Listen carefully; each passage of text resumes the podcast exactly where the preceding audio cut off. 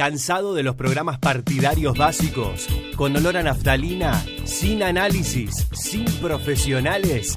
Frenesí, Azul Grana, el método San Lorenzo y San Lorenzo Redes. Innovación, ideas, debate, programas con pensamientos grandes para un club gigante. Prendete a deltamedios.com. Escuchá radio.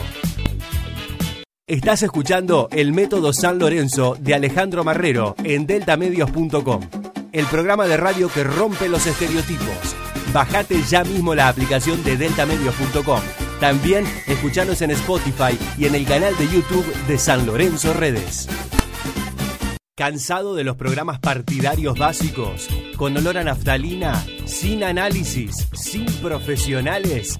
Frenesí, Azul Grana, el método San Lorenzo y San Lorenzo Redes. Innovación, ideas, debate, programas con pensamientos grandes para un club gigante. Prendete a deltamedios.com. Escuchá radio. Estás escuchando El Método San Lorenzo de Alejandro Marrero en deltamedios.com, el programa de radio que rompe los estereotipos. Bajate ya mismo la aplicación de deltamedios.com también escuchanos en Spotify y en el canal de YouTube de San Lorenzo Redes. Aquí comienza el Método San Lorenzo, un espacio de identidad cuerva, con un equipo de profesionales enfocados en un club diferente. Fútbol, marketing, economía y la vuelta a Boedo. Todo en un mismo programa. Esto es el Método San Lorenzo, conducido por Alejandro Marrero y gran equipo. Estás escuchando El Método San Lorenzo por deltamedios.com. Estás escuchando El Método San Lorenzo por deltamedios.com. Ale equipo, felicidades por el programa y gracias por el espacio para participar y descargar, porque si hay algo a lo que San Lorenzo nos obliga es siempre a descargar. No pasa una sola semana en la que los socios tengamos paz. Después de dos victorias siguen apareciendo reclamos de clubes por jugadores que ya no están. Todos estamos a la espera de que cierren los mercados de pases de los países importantes porque desde la transferencia de Senesi y la de Gaich nos viven mintiendo con que servían para ordenar el club y cada piedra que levantás viene acompañada de una deuda y un reclamo de un tercero. ¿Cuándo van a blanquear estos tipos que juegan de los dos lados del mostrador?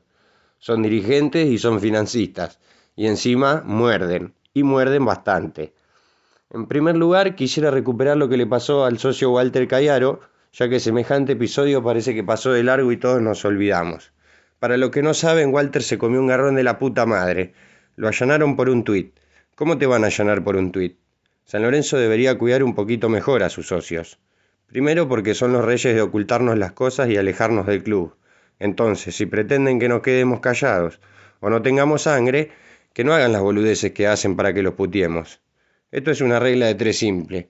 Si fuesen un poquito más transparentes, no habría necesidad de putearlos ante la mayoría de las cosas que suceden en el club y nadie sería allanado ni sufriría la admisión del estadio. Un abrazo grande para Walter y que ojalá todo este momento de mierda se termine pronto. San Lorenzo debería haber puesto bastante más para defender a Walter porque los socios que nos comportamos bien parece que somos socios de segunda. Así son los caretas. Te forrean y te castigan.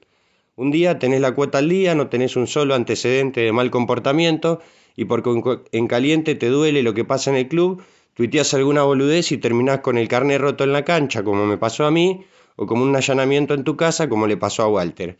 Al final nos tenemos que cuidar los que tenemos el culo limpio, y los que se cagan hasta el cogote se pasean por los palcos de la norte. En segundo lugar, ¿qué podemos decir que ya no hayamos dicho? San Lorenzo es como el día de la marmota. Los socios vivimos en un círculo de mentira y de estrato desde hace mucho tiempo. Es el funcionamiento del sabinismo. Traen un burro como poblete, lo mantienen dos años y cuando se va del club aparece un reclamo de deuda. Esto pasa bastante seguido. Traen Herrera, que anda a saber quién carajo mordió, no juega, se va a Malasia y a la semana vuelve a Argentina. Se nos están cagando de risa y lo saben porque realmente lo saben. Yo me los imagino en una mesa repartiendo pagarés mientras se toman un chiva regal y juegan al pagadios. Y en el medio queda San Lorenzo. Deslizan que se pelean entre ellos porque de los tocayos uno se quiere disfrazar de héroe porque dicen que trajo a los gemelos y el otro se hace el poronga y tiene que agradecerle a Badía que cuando tenía cara de monaguillo recién egresado le regaló un show en la televisión. Después es un especialista en reventar cosas. Me dicen que le mandan saludos desde Badajoz. Pero entre todo comen y escupen las obras en el mismo plato. No hay quiebre ni diferencia, son socios en el silencio. Pasaron de los hermanos fantásticos en las redes sociales a reventar la imagen del club con cuanta operación posible exista para los vampiros chupasangre. ¿Cómo puede ser que Arrigui, Pellegrini te operen desde adentro de la ciudad deportiva? Eso no pasa sin la veña de alguien de arriba. ¿Estarán preocupados por el club o están desesperados por juntar unos buenos morlacos y hacer carrera política? En lo futbolístico arrancamos con dos victorias, pero ¿cómo mierda van a permitir que los mellizos sean suplentes? Y que nadie me diga que los dirigentes no ponen jugadores, porque acá Merlini no le dieron la 10 porque era un escándalo, pero bien que lo bancaron en la vidriera mucho tiempo. Que la chupen todos los vampiros. Los pibes siguen rompiéndose el orto, celebran estar en el club y es la primera vez que tenemos dos tipos que son profesionales desde que se levantan hasta que se acuestan. Pero en San Lorenzo preocupa más si llegan temprano para el asado o si festejan los goles. También parece que es un pecado mirar partidos de otras ligas. Prensa del club, ¿sabrá que tiene que defender la imagen de San Lorenzo o estará preocupado por el gusto de helado que tienen que llevarle a los asados? Me juego la cabeza que Colochini exige crema del cielo. Ojalá estos pibes sepan que la gente los quiere y que realmente estén conformes en su estadía en el club y dure mucho tiempo.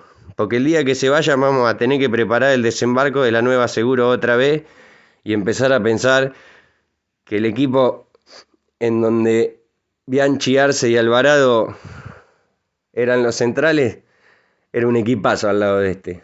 Le manda saludo a Troyanqui. Un abrazo grande para todos.